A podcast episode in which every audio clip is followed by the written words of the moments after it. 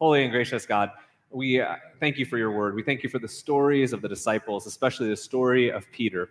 Help us during this Lenten journey find ourselves in the midst of a story of his life, his ups and downs, his twists and turns. That you might speak to us and we might find your love for us um, no matter where we are on our journey. Pray that the words of my mouth and the meditations of my heart be pleasing to you, O Lord our God. Amen. Amen. Uh, so it was a little tangential, but um, has anyone ever, do you ever have like a dream that like is relatively recurring throughout your childhood, so vivid that you really like kind of remember that dream? Uh, well, mine's both kind of a, a joyful one and kind of a well for me it's a scary one, and it's when I can fly. I, I, don't know what it was. It's just like I can fly. I always like I turn into like this superhero and like I can like fly around the city. It's just like you're like this moment of ecstasy where you get to fly around the city. But there at some point in this dream, it's like no matter what, it always turns into this other piece. So it's like I don't know if it's like right when I'm about to save someone or right when I, you know, just want to show off that I can just like take off and fly. All of a sudden I get there and I don't know what I do with the superhero mode, like and then I, I just can't, right? Like I just can't fly. I can't do it. it. Like, and just no matter how hard I try, like I jump off, I, I try to do it, I, like, I, and I know that I can do it. It's just like something in me just won't let me to fly like I was doing before in the dream. And perhaps that's maybe an insight as to what I'm reading from the scripture today. But it, I, I, it's this dream that you can, no matter how hard I try, I can't muster something that I know I can do. No matter how hard I try, I can't muster something I know I can do. And I think that there's many ways to read this scripture, and one of the ways is for us to read it like, uh, what could, what would Jesus do, right? Like, so this scripture being G- Peter walks out on the water, and Jesus tells us throughout his ministry that we're going to do these great things, and Peter does it, but at, at some point he like gets there and he's doing it, and then he just, no matter how hard he tries, he just can't do it anymore, right? And then we too ourselves think about the things that Jesus calls us to. And, and, you know, no matter how hard you pray, no matter how hard you do, just something about it doesn't switch. You know, like you can't walk on the water no matter how hard you try. You can't change your life's situations no matter how hard you try. And there's this kind of embedded kind of feeling that you fail Right? And that's one way to, I think that we read this text that like Peter, this beloved disciple, fails. Like he steps out on the water, and then all of a sudden, when fear and doubt kick in, he's no longer good at what he's doing. Well, last week we kind of talked about how failure and how uh, we ourselves, uh, in our midst of our failure, are called to lead God's church, called to follow Jesus, like Peter. Like Peter says, just come and follow, or not Peter, Jesus says, come and follow me. And we can be just, you know, ordinary people, just regular fishermen or fisherwomen, and we just follow God's call. And it's not always this big, booming voice, but it's just like this the doors that open in front of us. Well, today we're at a little bit different place where we recognize, well, what does that mean to follow Jesus, even in sort of the hard places and the hard times of our lives. Uh, one of the things that I found was super fascinating was I was reading this text. I, I, read it a little bit differently this week, and I've been reading Peter differently since uh, we've been starting this series. And um, one of the things that kind of like highlights is to later on in the story of Matthew, there's this scene when Jesus is with the disciples, and um, Jesus tells the disciples, One of you is going to betray me. It's right as we get closer to the crucifixion scene in the last uh, Holy Week together. And immediately after that moment, all of a sudden the disciples start talking about who's the greatest amongst them. And it seems weird, like, why do disciples like jockeying about who's the best disciple? But I like to humanize this for a moment and just think about it like, you know, what would normally happen if someone you really like, your teacher stands, I mean, like coach, teachers, like, you know, this person, a coach, let's do coach, this person is going to be one that fails for us at the team, right? And then all of a sudden the team starts talking about, well, it's not going to be me because I'm a forward and it's really the goalie, right? That is the fault uh, because the goalie let it in. I was like, oh no, but it's not the goalie, it's the defense. And then, you know, like you can all of a sudden start seeing this happen with the disciples and you can just unfold where, you know, Peter might say, well, you know, I'm the one who walked on water. And then Matthew chimes in and he's like, yeah, but you also sank in the water, Peter, right? Like, and then they just kind of start going on this banter about who's the one, not necessarily that's the greatest, but just who's the one that trusts Jesus more like enough to not deny him and betray him. And it's this really human moment where they're trying to like jockey themselves to prove their love of Jesus, that they would never do that such a thing to Jesus. And, uh, you know, it's in that sort of desire to prove themselves that Jesus directs them. And what does he say? Does anyone know the story? He says, you know, greatest amongst you, friends, by the way, is the least of you. And then he goes, the last shall be first in the kingdom of God. And so you want to like argue about who's the best, cool, but it doesn't really matter because really whoever's the lowest is going to be the greatest. And ultimately, it's just about loving one another and loving those around you and loving me with your heart, mind, soul, and strength. That, that's it. And you know, you know, going back to that dream that I had, you want to know the thing that there's sometimes when I'm able to fly again, you want to know what happens? I stop thinking about trying to fly. Yeah? Is anyone a Matrix fan? Did anyone watch the Matrix series? Yeah, yeah. Like there is no spoon. It's like this philosophical, like you know, thriller show where this like guy Neo he can do things that other people can. He's going to be the chosen one. And they all tell him and believe that you're going to be the guy that's going to save everyone. But he doesn't really understand what that looks like. And in this world that he lives in, he can, like, you know, you can bend spoons and you can fly, you can do all those things. And the first test that they give you is you get stuck up on two skyscrapers and it's jumping from one to the other. You got to jump from one to the other. Skyscrapers, right? And you know, he he's there and he knows that he can do it because he's told that he's going to be the chosen one, and and everyone says you can do it. And then someone ahead of him goes and jumps and does it. It's like they can just free their mind, as they like to say. And so he's sitting up there and he, he's using this phrase because he had saw this kid bend a spoon, and the trick that the kid talked to him was like, there is no spoon. And so he's saying there, there is no spoon, there is no spoon, there is no spoon. And he runs and he jumps. And what does he do? Falls flat on his face, falls flat on his face, all the way down. There is no spoon, there is no spoon. I think I can, I think I can, I think I can. That, right? That children's book that uh, we read to our kids. Well, some of us still, I, I remember reading it when I was a kid, and it's still like kind of like breaking, but it's readable. But that's what we think our faith is like. I think I can, I think I can, I think I can. There is no spoon, there is no spoon. I can fly, I can fly. I'm, I'm, I'm, I'm. And the whole time, Jesus is just there coming to us. And so when I read this story, when I read this story for the, and for the first time ever, you know what I realized about this story? They're out there in the boat. It's, it's stormy. Jesus comes to them. They're afraid of the figure. Yeah, we can go down that rabbit hole, but like the, the ghost, but like he talks and they clearly recognize his voice enough for Peter to say, Lord, if it's you. But you want to know what out of this whole story that I realized? Peter, Jesus never asks Peter to get out of the boat.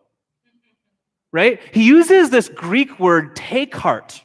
uses this Greek word says take heart. And that's translated kind of like be brave.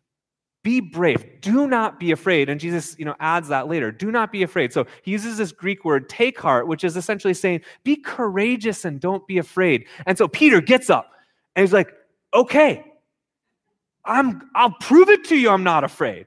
And he gets out of the boat to show Jesus he's not afraid. Jesus never asked him to. In fact, Peter says, Lord, if it's you, then you tell me to come out because I'll follow whatever you tell me to do because I'm a great disciple. I can do it. And then he starts walking out. And what happens immediately? He starts sinking. He starts doubting the second he starts, oh my gosh, I can, I think I can, but I can't, right? And he starts sinking. And then Jesus has to rescue him. And I wonder for us how many times that we have found ourselves in a situation where we think think you can, and all of a sudden you hit this brick wall that you can't anymore. No matter how hard you try to make your life better, you try to get your knee repaired because, you know, like you do all the things, you try to do all of it. It's just, you just can't do it anymore. I think I can, I think I can, but it's just not working. Our faith, friends, is not about thinking you can and it changing the course of your actions. Not about changing the world around you because we thought we could do it, we could prove to God. Instead, what we find here at the end is the whole point, I think, of this is that Jesus is coming to us and Jesus saves us from the stormy seas, no matter what. And that doesn't mean our life circumstance is always going to change. But what it means is, is that Jesus is coming to be with us in the midst of the storm. And there's something about the comfort of the God of the universe being with us that ought to remind us to take heart.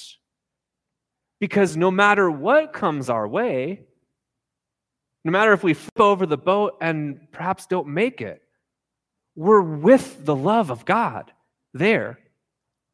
And that the, the veil of death or injury or of you know, financial collapse or whatever it is that we're like pushing against to think our way through, to pray our way through, well, that's not what's important. What's important is God's coming to be with you. Walk in on the water to be on your side on that stormy sea. I, I, like to see this image not about this trial of faith of the disciples, but instead like Jesus being like, oh man, my buddies, they must be really tired after having to deal with these crowds all day. They just fed 5,000 people, mind you, out of a few loaves of bread and a couple fish. And then so he's like, ah, well, I'll, I'll, I'll take care of them, guys. You go off. You're tired. You go off. And then Jesus himself was tired and then goes up on the mountain. And then also he's like, oh, shoot, it's a storm outside. And they're out there. Like, I need to go help them right? Like the story changes a little bit because now it's like the disciples might have fallen asleep and then the wind came and then the like the rope got loose and now they're out in the middle of the ocean and then, then Jesus is like shoot my friends and then Jesus starts coming out to help them and then all of a sudden they make it about you know who, who can walk on water and prove to Jesus that we're great. And the whole time Jesus was coming out there just to help them. And the minute he gets in the boat, what happens? Storm settles that God was coming to save us in the midst of our plight. And we're over there jockeying to prove our worth to God. And if you follow the story of Peter, we're going to follow the story of Peter. Peter's the rock of the church, the start of all of this, the foundation. And yet, what we realize is that he is far from perfect. And instead, he's the one that needs to be saved in this whole story. He's the foolish guy that got out of the boat. The rest of the disciples were smart enough to stay in the boat. Come on, it's a storm. You're a fisherman. What are you doing? Because we don't need to prove our worth to God. But God is coming to us. So faith is not about showing God that we can fly or that there is no spoon or whatever it is. It's freeing ourselves to allow God to be with us.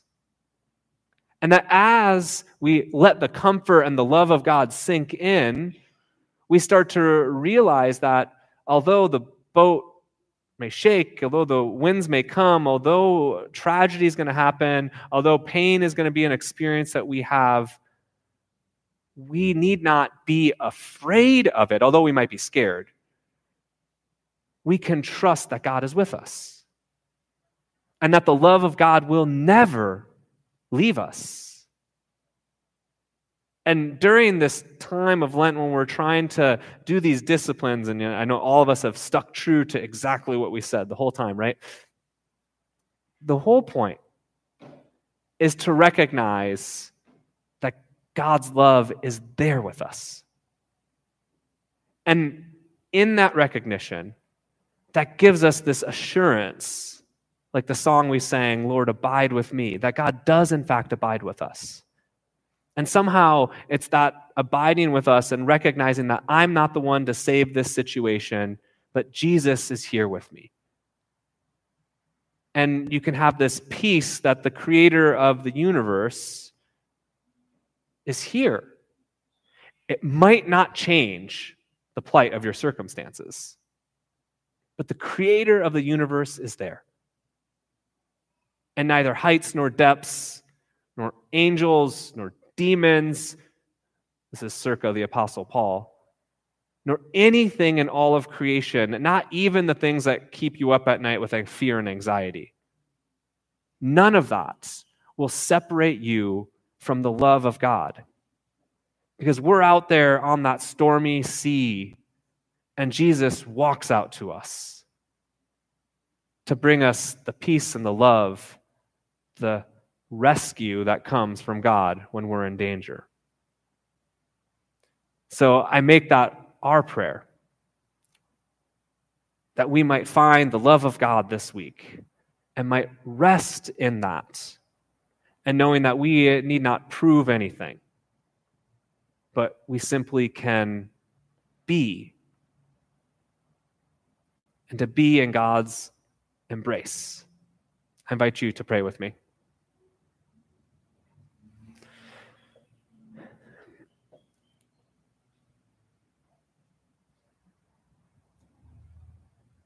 Gracious God, we all have areas in our lives that we have prayed countless times for to change. And yet you tell us if we have faith like a mustard seed, we can move mountains. And it makes us feel as if our faith is not as strong as it could, that you're distant the psalmist write, Where, O God, are you when I cry? Because our plight is just so difficult. Life's just not changing. And over and over again, we find ourselves trying to, you know, get out of the boat and start walking to you. When in reality, you're coming to be with us already. Telling us, take heart. Don't be afraid. Be strong. Be courageous because no matter what is happening, I am coming to you. And in fact, I am with you. So this week, help us rest in that together as a community. That you're with us. And though the storms, they'll come, certainly, we can take heart. Amen.